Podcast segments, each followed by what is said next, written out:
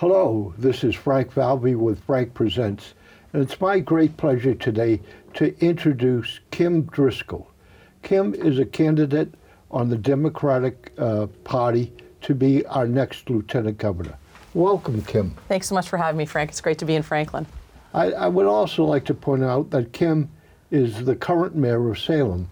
I but am. Before we get there, Kim, where did you grow up? Grow up? You know, Frank, I'm actually a Navy brat, so I was born in Hawaii and lived all over, both coasts.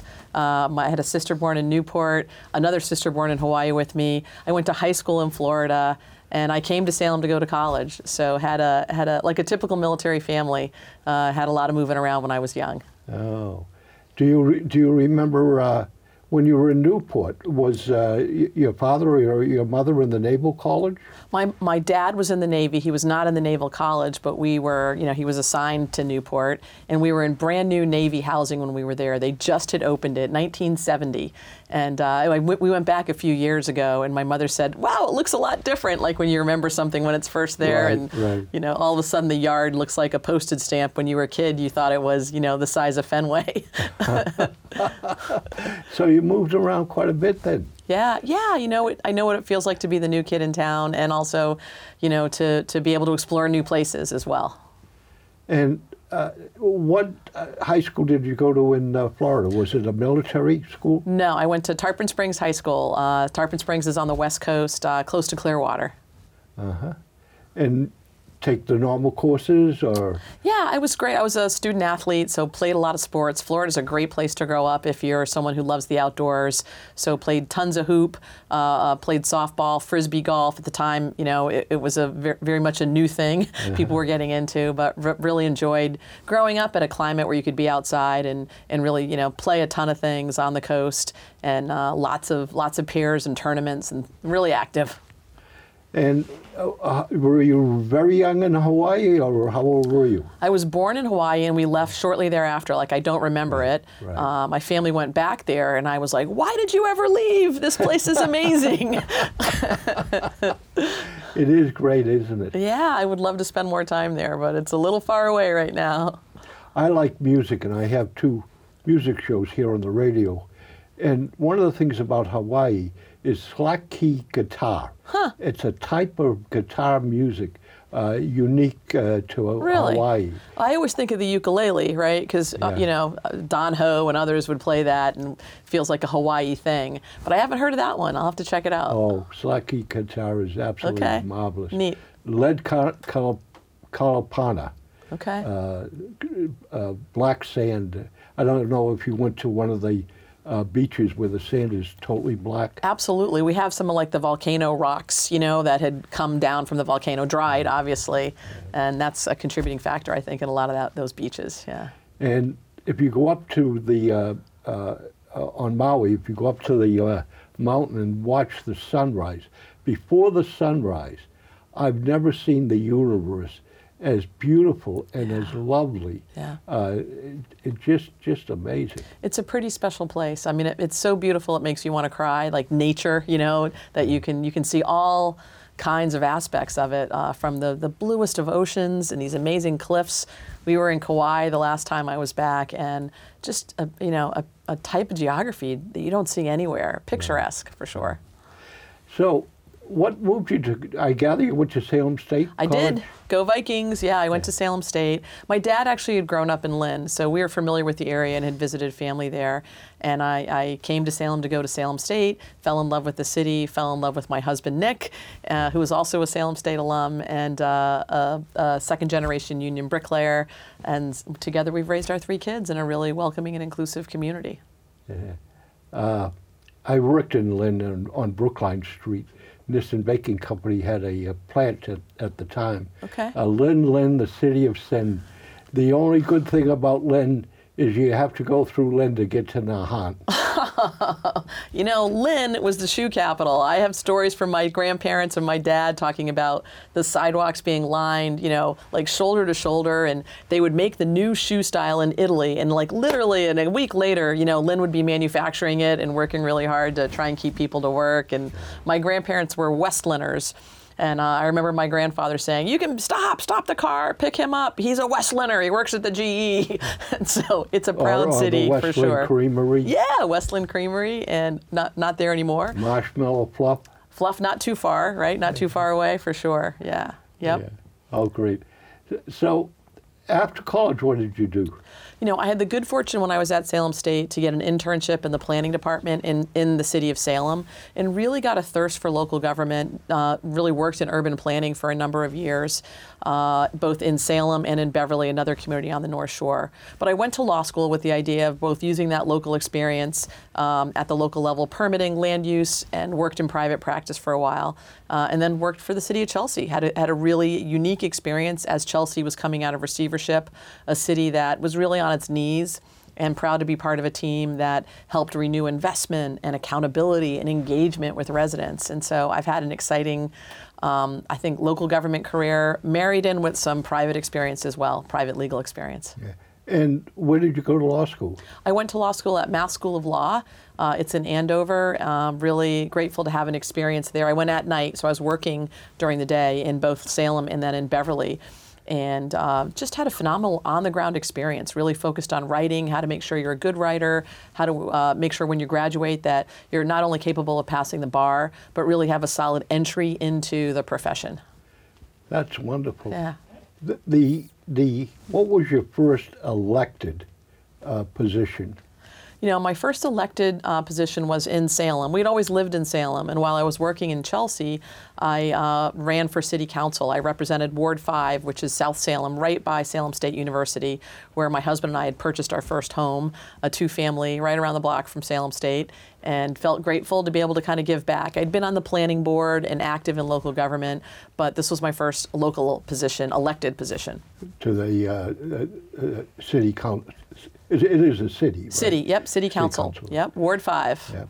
And your, your husband uh, does what?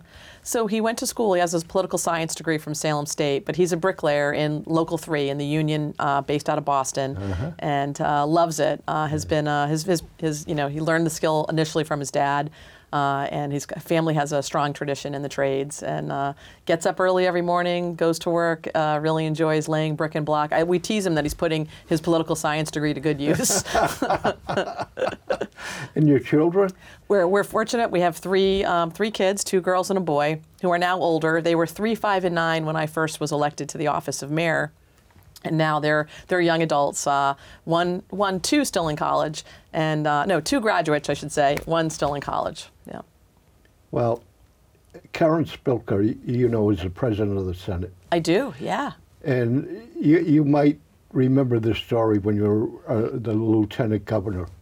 She was running for the state Senate uh, here, and Franklin was part of her town. Mm-hmm. So it was coming up to uh, election time, and Franklin was having a downtown uh, Halloween or street thing that they blocked off the streets in okay. downtown Franklin, and people were in costume, right? And it was just a, a great community you know, event. Community okay. yeah. vendors are out. So somewhere there exists, and on this somewhere in this T V studio, video of Karen in a black witch's dress, with a black witch's tall hat that points upward. I'm used to seeing a lot of people dressed up in costumes in Salem, so it won't be a surprise for me. Oh. That's funny. That's good. And, and she got, she, you know, she. got elected by quite a bit. Uh, well, I think there are a lot of adults who really like to dress up, and I can I can certainly bear witness to that in my community, where we've found a way to make Halloween last thirty-one days. Oh, that's great. Yeah. Um, as as a mayor of a, a city, right? Yep. What qualities do you think you bring to the lieutenant governor's office because of you being a mayor? You know, one of the reasons I'm running for lieutenant governor is because of my experience at the local level. I really feel like it's the branch of government that most people rely on the most, you know, educating your kids, keeping your neighborhood safe, investing in those places you make memories, and trying to like really lead on economic prosperity in our communities. And I know, at least my experience, both in Chelsea as the deputy city manager there and in Salem as mayor, that you really need to have a strong state partner to be successful. The sorts of investments you need to make, the sort of know-how that you want to bring into your community, the technical assistance for pieces, having a champion in the State House that's working to impact the quality of lives and the places people live is really, really critical. And that's an experience I have the last sixteen years that I think can be a real asset to our next governor. And it's also the branch of government that where you, like, you have to get stuff done. I have to make decisions every day for people that I know that I'm going to see the next day, you know, in Market Basket or on the youth soccer sidelines. And it makes you, um, it keeps you humble, right? It makes you more accountable. You're a better listener, and you have a sense of urgency to address challenges. I call it the get stuff done branch of government. Like, I, I don't get reelected five times unless you're you're working in concert with community members to make the place you live better. And I, I think that's a really important lens to bring to state government, and I hope to be a strong partner to our next governor. Well, as as a mayor, as you said, you, you're dealing with the nuts and bolts of mm-hmm. the city. How are those nuts and bolts, the police or the fire or or uh, you know, the issues that you're dealing with on a city basis? Yep. How are those going to translate to you when you're the lieutenant governor? You know, I think as a mayor, you have to do a couple of things. You've got to make sure you're delivering quality city services that people rely on, and you're also also looking to make sure you're improving upon those services. So we don't pick up trash the way we did ten years ago. We don't solve crimes the way we did ten years ago.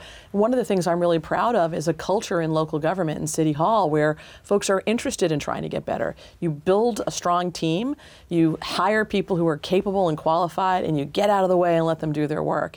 And if you do it right, you're always always going to have that drive for continuous improvement, that curiosity and willingness to get better, sort of with an eye towards what you're delivering today for services, but um, also thinking about the future. Salem is nearly four hundred years old. We're one of the oldest cities in the Commonwealth. We have a really rich history, but we didn't stand on our laurels and just said, well, we're going to be good because we were good in, in you know, sixteen twenty-six or in uh, during the Great Ages Sale.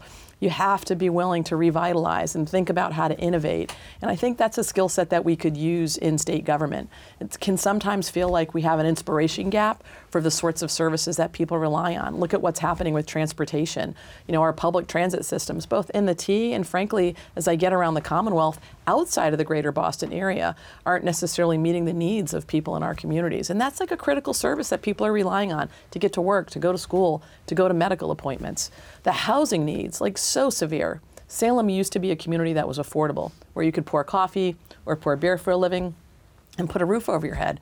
And what we're finding now is that's really difficult. People who are working one, two, sometimes three jobs are paying significant amounts of their income to just to keep a roof over their head. And that makes it really hard to think about paying for anything else, and also makes it hard to save money to buy a house or even think about that, given, you know, the increase and uptick we're seeing. How do we address the housing needs? How do we think about not only the needs of today, but, you know, doing it with an eye towards tomorrow? And I think that's the job of a mayor, and it's an important skill set to, to bring to the office and to partner as we think about the challenges that the state has, many of which we won't overcome unless there's action at the local level. You know, we're not going to tackle housing without housing being built in communities. And I, I've got a lot of support among my colleagues, and I hope to be that bridge to champion the work and also to ensure that we're thinking about not how we do things one city at a time, but how we think about the ecosystem in Massachusetts so that everybody's doing okay. Well, one of the positions you're going to have as a lieutenant governor is you're going to be the chair of the Governor's Council. One of the main things of the chair of the Governor's Council is to bring the governor's nomination for not only uh, judges in, in courts, but judges in the workman's compensation mm-hmm. and uh, family uh, court. Uh, it, it is a wide-ranging. Uh, now, you mentioned that you've appointed people as mayor. Mm-hmm. How, as the lieutenant governor, are you going to screen and find the best pa- candidates, not only for the judgeships, but to head up the M B T A, to to head up, uh, you know, the the D P W, or the environmental These department. Cabinet roles, right? Important yeah. appointments. What, what right? specific steps yeah. are you going to yeah. go through to find who who really can do the job? You know, I'm so glad you mentioned the Governor's Council, because I always refer to it as the most important commission most people don't know about, especially in light of, you know, what we're seeing at the national level with the Supreme Court. More and more decisions are going to be coming down to what's happening in state houses, in state legislatures, and frankly, what's happening even in local courts. And this, this job as Lieutenant Governor chairs that Governor's Council. All of us elect a Governor's Councilor from a different district, and then they come together to review, review judicial appointments, pardons, commutations. It's a really critical component to making sure we have a judicial system that works for everyone. Um, there is a judicial nominating committee that's existed for decades that kind of does the initial screening of these appointments, how to become a judge or a clerk of courts or any of those administrative functions that you mentioned, administrative justices and the like, is going to be really, really critical. Making sure people understand what the process is to apply. And then it comes to the Governor's Council, where you're reviewing qualifications. Like, the final backstop, frankly, is the Governor's Council. You know, one of the things that I've done as mayor in terms of appointing people is opened up the process. It shouldn't be a club that only people in the know know how to be a part of. So make sure we're wide-ranging and, and seeking, you know, broad experiences for people in these roles, and making sure we're thinking about high quality and lived experiences. We want to make sure our judicial appointments and, frankly, the other roles you mentioned, which don't go before the Governor's Council, whether it's a cabinet secretary or other, you know, important positions within government that the administration appoints, that um, that we're thinking about what's the profile of the Commonwealth. How do we make sure that when we're appointing individuals, whether it's to the judiciary or other roles, that they're reflective well, of what our Commonwealth looks like and the sorts of experiences that we want to make sure are wide-ranging. But I'm not hearing the nuts and bolts. So, you know, I'm not hearing. I'm not hearing specifically how you're going to review uh, uh, for a position. How you're going to have knowledge of who the candidate should be. Well, I think if you open up the process, hopefully you're getting more than just the usual suspects applying. You're reviewing that in a way that makes sure it's transparent. We don't want the, to be doing that sort of work behind closed doors. And then when you're talking about who might be on the agenda, you know, uh, let's make sure those meetings are open and available. Welcoming comments in from others, really kicking the tires on nominees, and oftentimes seeking them out. Um, if our refle- if our judicial bench is not reflective of our community profile, how do we go out and really look and be more intentional about who we're bringing in to apply and who we're appointing to these roles? One of the things we do in my community is really track. Are, are folks represented in different neighborhoods? Are folks representing different lived experiences? Do they bring a perspective that we don't have around the table already, so we can make sure when we're vetting projects, or in this case, vetting judges, that we're getting um, you know, a, a good cross-section of people in these roles? Well, you, you have emphasized perspective. Mm-hmm. Where does experience in uh, similar positions come in? Well, you know, perspective and experience can be can go hand in hand. If you're somebody who was only on the prosecution side or prosecutor, that's your lived experience. That's going to be different than someone who might be defense counsel. It certainly is going to be different if you grew up in an urban environment or if you were in a suburban environment. And what's your own experience? You know, what what type of culture do you bring, or were you raised in, to help understand how, when you're, especially and think about a district court role as one example, a district judge role. You know, th- those are what we call the people's courts, right? These are def- definitely usually lower level uh, disputes and lower level criminal activity. How are we working on programs and projects that are going to assist communities? Most of those folks are going to end up back in communities if they're uh, you know, being penalized or charged with items. We want to make sure we're not putting people in a role like that that don't understand the impact uh, in a community, both for the actions that they're taking and for the actions that they're not taking. The Governor's Council during the coronavirus was televised. Uh, you could pick it up. Yep. Is that still the case? It is the case right now, but I think we could actually do a better job with it. Um, sometimes it's televised on a separate YouTube channel. I know in Salem, in my own community, obviously we all pivoted digital to virtual meetings. We were using Zoom as our model for all of our boards and commissions. And now that we're able to be back in person, our meetings are hybrid. What we saw when we went virtual, like a three hundred fifty percent increase in participation.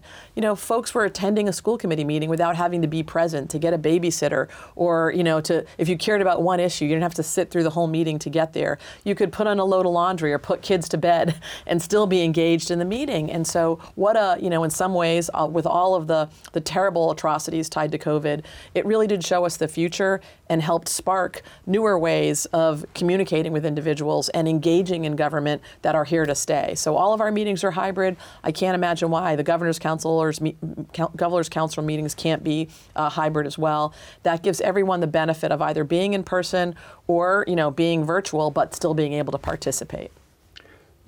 Is there a department in the state that is funded directly by the state that you feel does not have sufficient personnel to carry out their job, or that is significantly behind in handling things on a current basis?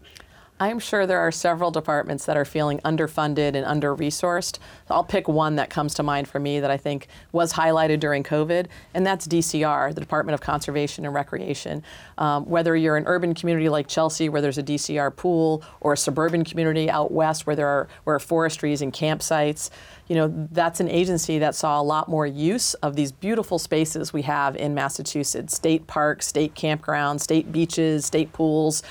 And, you know, they have some capital plans in place, but really being resourced in a way that celebrates our state parks and these wonderful resources uh, that we can really take pride in. Lots of hardworking people. I think there's some good plans that have been made, but they need to be invested in to really celebrate opportunities for our own residents, let alone ecotourism and, and other ways to bring people to enjoy these quality resources in our Commonwealth. I think we can do a better job there, and I hope to be in a position to influence getting more funding, helping support uh, their personal personnel needs, and growing out opportunities for these spaces to be well utilized with programming and, and activities that bring people together.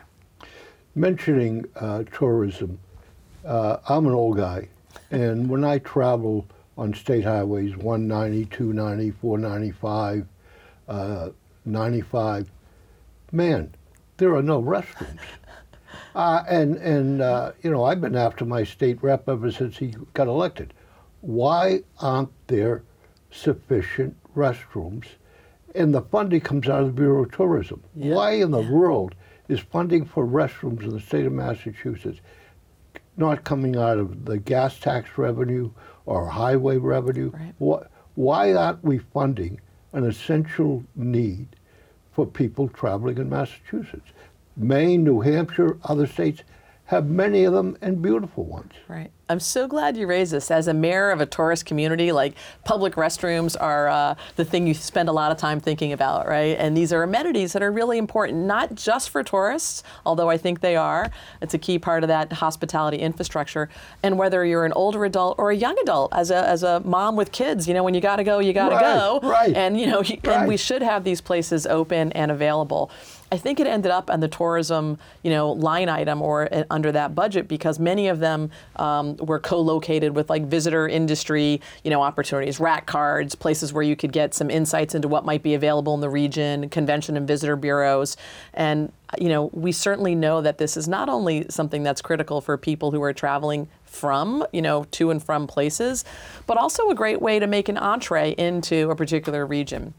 So I would hope that we would have those public amenities, not just for tourists, not just for older adults and younger families, but if you're going to have a resource, let's actually make sure it's working and open and available in a way uh, that meets people's needs going forward. And uh, I, we are about to cut the ribbon on new public restrooms downtown in Salem, uh, you know, working on ways that we can ensure people have those very basic necessities that we all need. And as I said earlier, it's not just good for visitors, it's community members. You know, it's an age-friendly initiative, frankly, to be able to have places that that people can utilize when they need them. Picking uh, uh, the same thing, but in a real different direction, sure. Why don't we have a new women's prison? And do you favor uh, uh, uh, building and, and paying for, not bonding, but mm. paying for? We seem yeah. to have the money that we could actually not have to bond it, but we could actually pay for it. I mean, there's definitely a five billion dollars surplus right now in state government. And oftentimes, I think, you know, folks who are who are serving time are forgotten, and those sorts of facilities are forgotten. And there's no doubt that we need to make investments, uh, particularly in the places that are housing women who are serving time. I, I'm hopeful that, you know, we can put in place some dignity and some respect moving forward for folks who are who are serving time, who are finding themselves, uh, you know, well, paying a penalty for something they may have undertaken, but also putting them in a position to come back into the community. You know, I know as mayor, most of the folks who spend time in jail are going to end back in our community. How do we think about anti-recidivism? You know, invest in people, frankly, not prisons, new prisons, but if we do have lockup facilities, how do we make sure they're working for the people who are in there with dignity and for the folks who are, you know, who are who are charged with overseeing these facilities as well? They spend a, long, a lot of time in there if you're somebody working in a jail or a prison setting. Um, so I'm, I'm hopeful those are investments that we can make going forward. Well, it's the oldest prison in the United States of America for women. Hmm. All right. It houses teenagers and women in the same prison. Now, I hope and believe they're probably separated. Right. Yep. But it makes uh, no sense. And yet I understand women uh, are against building a, a prison.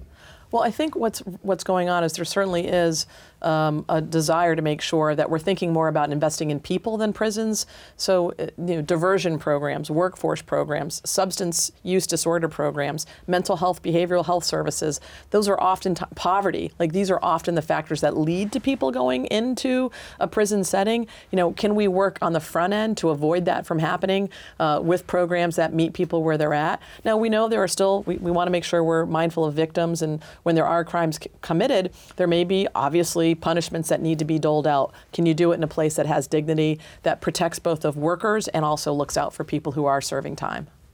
You know, I think those are investments we need to be committed to make. Doesn't necessarily mean we want to build a whole lot, whole lot more prisons, but we do have some that need capital upgrades. During cor- coronavirus, we seem to uh, put a lot of emphasis on helping small businesses. I don't know who the restaurant lobby was, but they seem to do an outstanding job in crying poor mouth. Do we really want our significant money to go into restaurants and small businesses? I mean, where do you stand on capitalism? Do you believe in capitalism or not? Yeah, I believe in capitalism, but when we have a pandemic, a worldwide pandemic, that essentially shut down businesses, and frankly, oftentimes due to government order steeped in public health, there is an opportunity to help businesses rebound and recover. That, given the, the, the dollars that were coming in, both from the federal government and allocated by the state, were really critical. Our small businesses are the lifeblood of our community. You know, the places where you go downtown that celebrate vibrancy, and restaurants have taken on a really meaningful way where you celebrate milestones in your family or mourn losses in your family.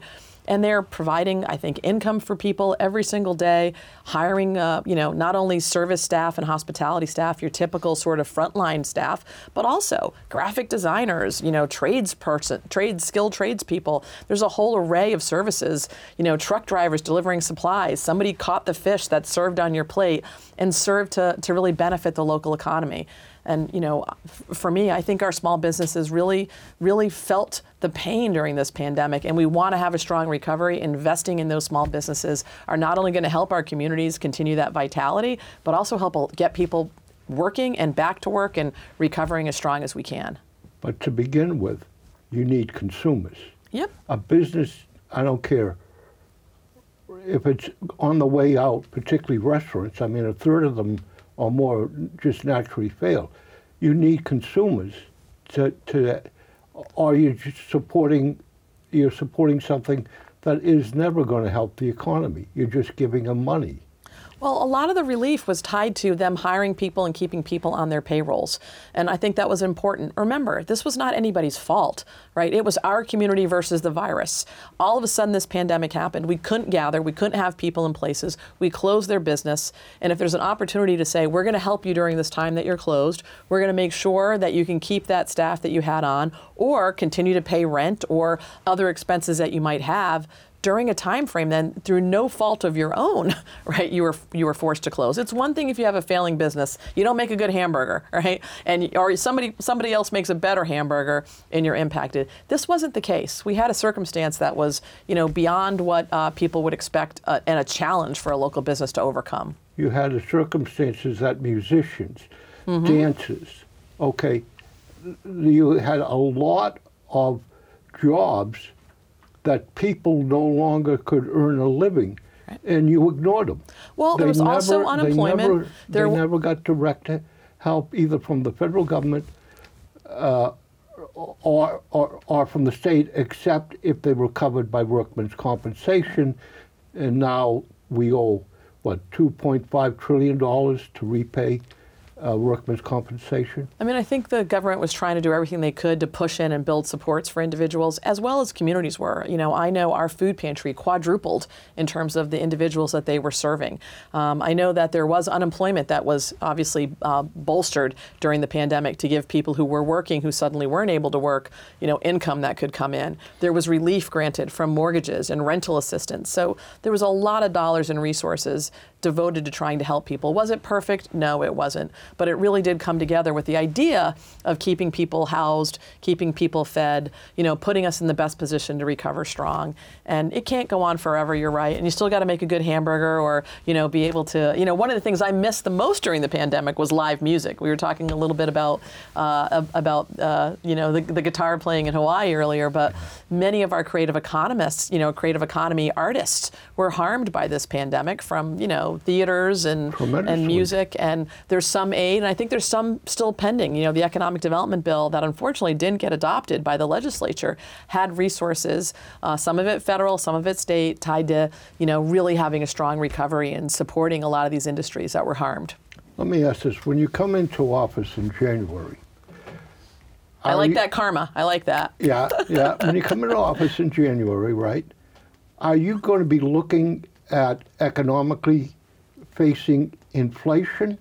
Or are you going to be concerned about the economy going to a, a negative side, a, toward a, a, a recession? Recession. Yeah. Uh, and one of the things I think you need to think about is all the money, right, that the federal government, federal government borrowed mm-hmm.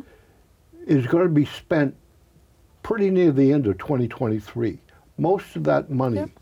That they're pouring into the economy is going to dry up. So what do you see your the administration that you're going to be part of looking for fighting inflation or looking to counteract a recession? Yeah, you know, I think it's a little bit of both. I've managed a city during a recession uh, back in two thousand seven and two thousand eight, and I remember how difficult that was, right? You had all the same needs, but you had a lot less resources. This is a little different, Frank, in that we're going to be heading into some choppy waters, like no doubt about it. There's a coffee shop right around the corner from City Hall. They've actually turned me into a coffee snob. Their coffee's amazing. And I was in talking to the owner, grabbing a cup of coffee. I said, how's it going? You know, how you're feeling? He said, I feel really great about the number of customers we have. We're really seeing a strong economy. Tourism is back. People are here. You know, they're in. We're busy. He said, but Kim, every single thing I bought last month, everything, with the exception of the fire alarm fee, right, went up. You know, all of the products, you know, all the paper products, all of the, the items. And I, I don't know how much I can charge for a cup of coffee, right? At some point, you know, I can only charge so much. And the, the point of that for me was, there are definitely challenges that we're going to have due to inflation, things costing more, and availability of, you know, of products. He came through COVID. They actually started, you know, their business during COVID. They made it through, hooray, and he's more uncertain about the future now because of the high cost of things that he needs to purchase to be successful in what he's doing. So we need to be mindful of that. We've got what I think are some choppy waters. We're already a high cost state. With housing being so expensive, tack on food, utilities, and rising prices, and we're going to be in for some choppy waters. But this time we do have historic resources. How do we use that five billion dollars surplus, not even including some of the federal resources, to inoculate ourselves from the worst of it, to not make it worse from an inflationary perspective, but to try and help people on the ground in ways that allow our economy to keep ticking along and honestly, to keep us competitive. Massachusetts right now is the third highest for rents and home prices. That is limiting our young adults' ability to stay in Massachusetts. That is limiting older adults' ability to stay in the communities where they grew up in. If we're not concerned about housing, the high cost of childcare, the fact that we have all these transportation woes that you can't get from left to right impacting the quality of life, we are going to really miss a long-term opportunity in this Commonwealth. We've got to use those dollars, these one-time resources in particular, with a goal of longer-term economic prosperity. How are we going to be best serving ourselves with those investments? And some of that for me is workforce and childcare and thinking about investments we can make now that can, you know, be sustainable into the future. The economic principle of your coffee example mm. is that at some point, the pleasure of having that cup of coffee is outweighed by the negative amount you have to spend. Yep. And at that point, someone's going to decide it's not worth my spending for this cup of coffee. Uh, the the other uh, point that I was going to make, you mentioned you have a river that goes through. Mm-hmm. We're right on the coast. Yep. We're right on the coast. So you're familiar with the issue of rainwater runoff. Mm-hmm. And the town of Franklin, Millis, uh, other places have decided that they take that out of the budget, like they took sewer and water. Is sewer, your sewer and water a separate fee, exactly. Not part of the budget? Correct. They have an enterprise account is what we call them locally, right? Okay. Yep. So there are items that you can take out of the budget, right? Yep. And you can charge as a fee. I mean, you could take the whole police department, fire department out. Some places actually do outline, like this is what your schools cost, this is what your police cost. We, you know, in Massachusetts, but we don't tend to do that. But you could actually take it out of the budget and charge it as a fee. You could, yep. So the town of Franklin has done that. They've taken and calculated what the environmental cost is, and and without anyone being able to vote on it, Uh, in the town of Franklin, have set it up as a fee. Fine. But Franklin has gone one step further, okay? And they have made that fee on all religious organizations, and they made that fee on all nonprofits. Now, one of the biggest nonprofits in Franklin, okay, is Dean College. Mm-hmm. Uh, and so the effect, you know, maybe there's a lot of people upset with Dean College because maybe they think Dean College ought to have paid for some police cars or whatever. Hmm. But the principle, do you agree with the principle that cities should move to charge people fee so they can spend and make room in their budget for other items? Yeah. But particularly, do you think uh, Salem and other cities should not exempt religious and nonprofit organizations? Yeah, I mean, I'm so glad you raised this issue because I think local autonomy is at the heart and soul of a lot of what communities are trying to better understand. Where can I bring in revenues to help offset costs that I have in my community, unique characteristics that I might have? There's a few communities who have looked at things like real estate transfer taxes to support affordable housing, or in this case, we sometimes are referred to as low impact development fees or storm water discharge fees. You're contributing into a drainage system. We need to we need to maintain that, right, as a city or as a community. And it sounds like Franklin has decided, hey, we're gonna we're gonna have a stormwater discharge fee uh, and treat it like a like an enterprise account, so that you're gonna pay based on the size of the footprint of the space that might be having some runoff. Because we have to may have to treat that as we send it into the harbor. And there are a number of communities who have taken that approach. Not not a lot. I wouldn't say there's a huge majority, but more and more people are becoming attuned to it as they're worried about the sustainability, you know, within their community. And these costs are going up to treat, you know, th- this runoff. Um, so I don't, I don't really have a big opposition to it, particularly if it's locally something that people have really sunk their teeth into, done the research, and like water and sewer. A lot of times we pull that out of the real estate. We have an enterprise account for that because we want to account for the fact that we have nonprofits who aren't paying taxes. Salem, for instance, we have Salem State University. We have a hospital. We have a in- number of institutions, the Peabody Essex Museum and others. If we were paying for water and sewer just based on real estate taxes, they're not really contributing their, their fair share for what they're using. When you go to this user fee-based system, right now, the hospital uses a lot of water, Salem State uses a lot of water, they're gonna be paying their fair share for that utility that we all rely on. And I, I, I'm, I don't know as much about the Franklin discussion, but I'm guessing they're thinking of it the same way, that if you've got stormwater coming off your parking lot that's discharging into the system that we have to maintain, we're going to charge you for it, whether you're a nonprofit, whether you're, you know, a for-profit, whether you're Home Depot, you know, or uh, you know, a, a local uh, a church. It sounds like. Is Salem State directly part of the state of Massachusetts, or is it a nonprofit? No, they are. It's a state university system. Yep. So Salem State, under this example, I mean, you can't a city can't tax or charge fees to state facilities, can they? I can't charge them for real estate taxes because they're a state organization, and I can't charge um, private um, nonprofits like the Peabody Essex Museum under the I R S code. They're exempt from real estate taxes. Uh, and, and by the way, I am a I'm a huge fan of having these institutions in our community. Like we punch out of our weight class because of them. Um, so uh, it's they they bring a lot of vitality into our community. Both you know the number of people that they bring, you know, eating, drinking, uh, participating on in local government in meaningful ways.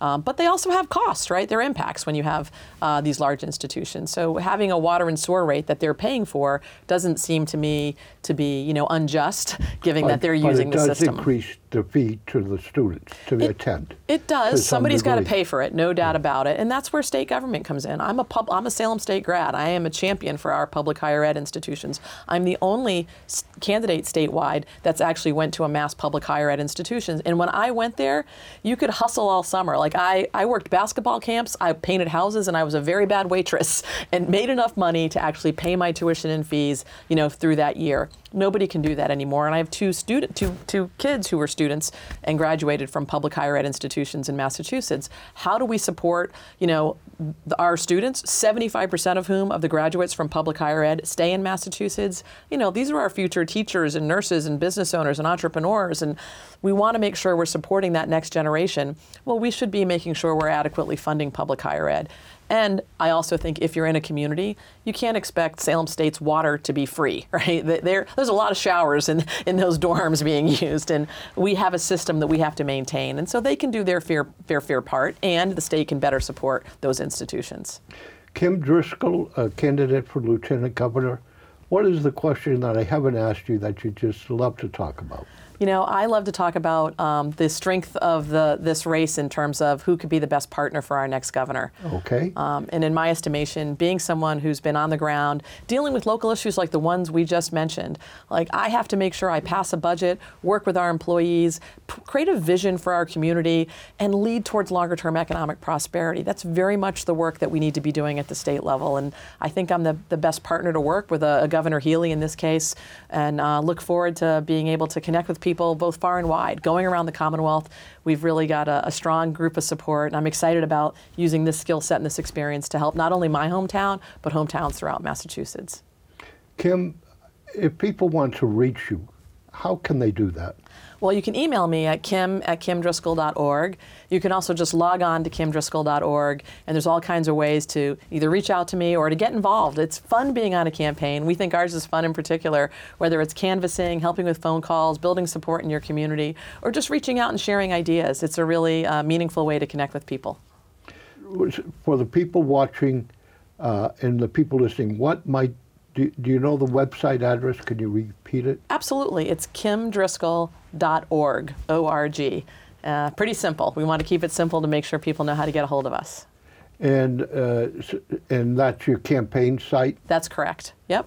Website's there, and my email is kim at kim driscoll dot org for anybody who wants to reach out that way as well. kim at kim driscoll dot org. Perfect. You got is it. Is your email. That's my email. Yep. Anything you'd like to say before we close the program? Yeah, I just want to say thank you, Frank, one, for having me on, for having this robust conversation, and for anyone who's listening, would really appreciate your support. I'm excited about this race, this opportunity to really make Massachusetts move forward in a way that thinks about resiliency, that puts both the mayor's kind of mindset in the corner office and works collectively to make communities better. When our cities and towns are thriving, our Commonwealth is thriving. And that's one of the reasons I'm running and super excited to, to be able to put this experience to work for you. And the election is on September Tuesday, September what now? September sixth. The Tuesday after Labor Day is Election Day, but you can vote early the whole week before, the last week of August. Folks are already requesting ballots and voting by mail as well. So vote by mail, vote early at your polling locations. You can reach out to your city or town clerk, or do it the traditional way on September sixth. And you can do that in Franklin at the Franklin uh, Field House uh, where the gymnasium is. Uh, I believe it's something like six to eight uh, during Election Day. Uh, they will be having early voting, as you say. I'm not sure. Are those hours normally the same as Election Day hours? They really differ. It depends on what city and town clerks are doing. You know, some of them are, are doing them in city halls at regular business hours. Others have extended hours in different places. And the Secretary of State has already mailed out mm-hmm. applications for you to fill out if you would like uh, uh, the state of Mass to send you a ballot. Correct. You can uh, vote by mail. You never you have to leave your house. You can vote by mail. You don't have to leave the house. Uh, but we would really like to ask people to kind of uh, watch programs like this, find out more about uh, wonderful candidates as uh, you are, and uh, I wish you all the best. Thanks, Frank. Thank you for coming on Thank the you. show, and I hope after uh, After September sixth, you come back. I will. It'd be my honor. You've got a great studio here, so I'm we happy do. to be here. We do. Thank you, Kim. Thanks. And thank you for watching and listening to Frank's Presents with Kim Driscoll, candidate for Lieutenant Governor.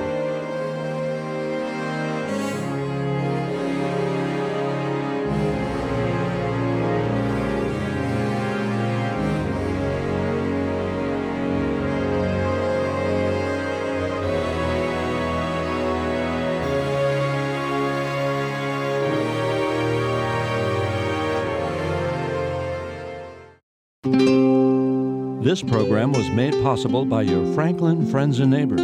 Good folks just like you. Thanks for supporting Franklin T V. And thanks for watching.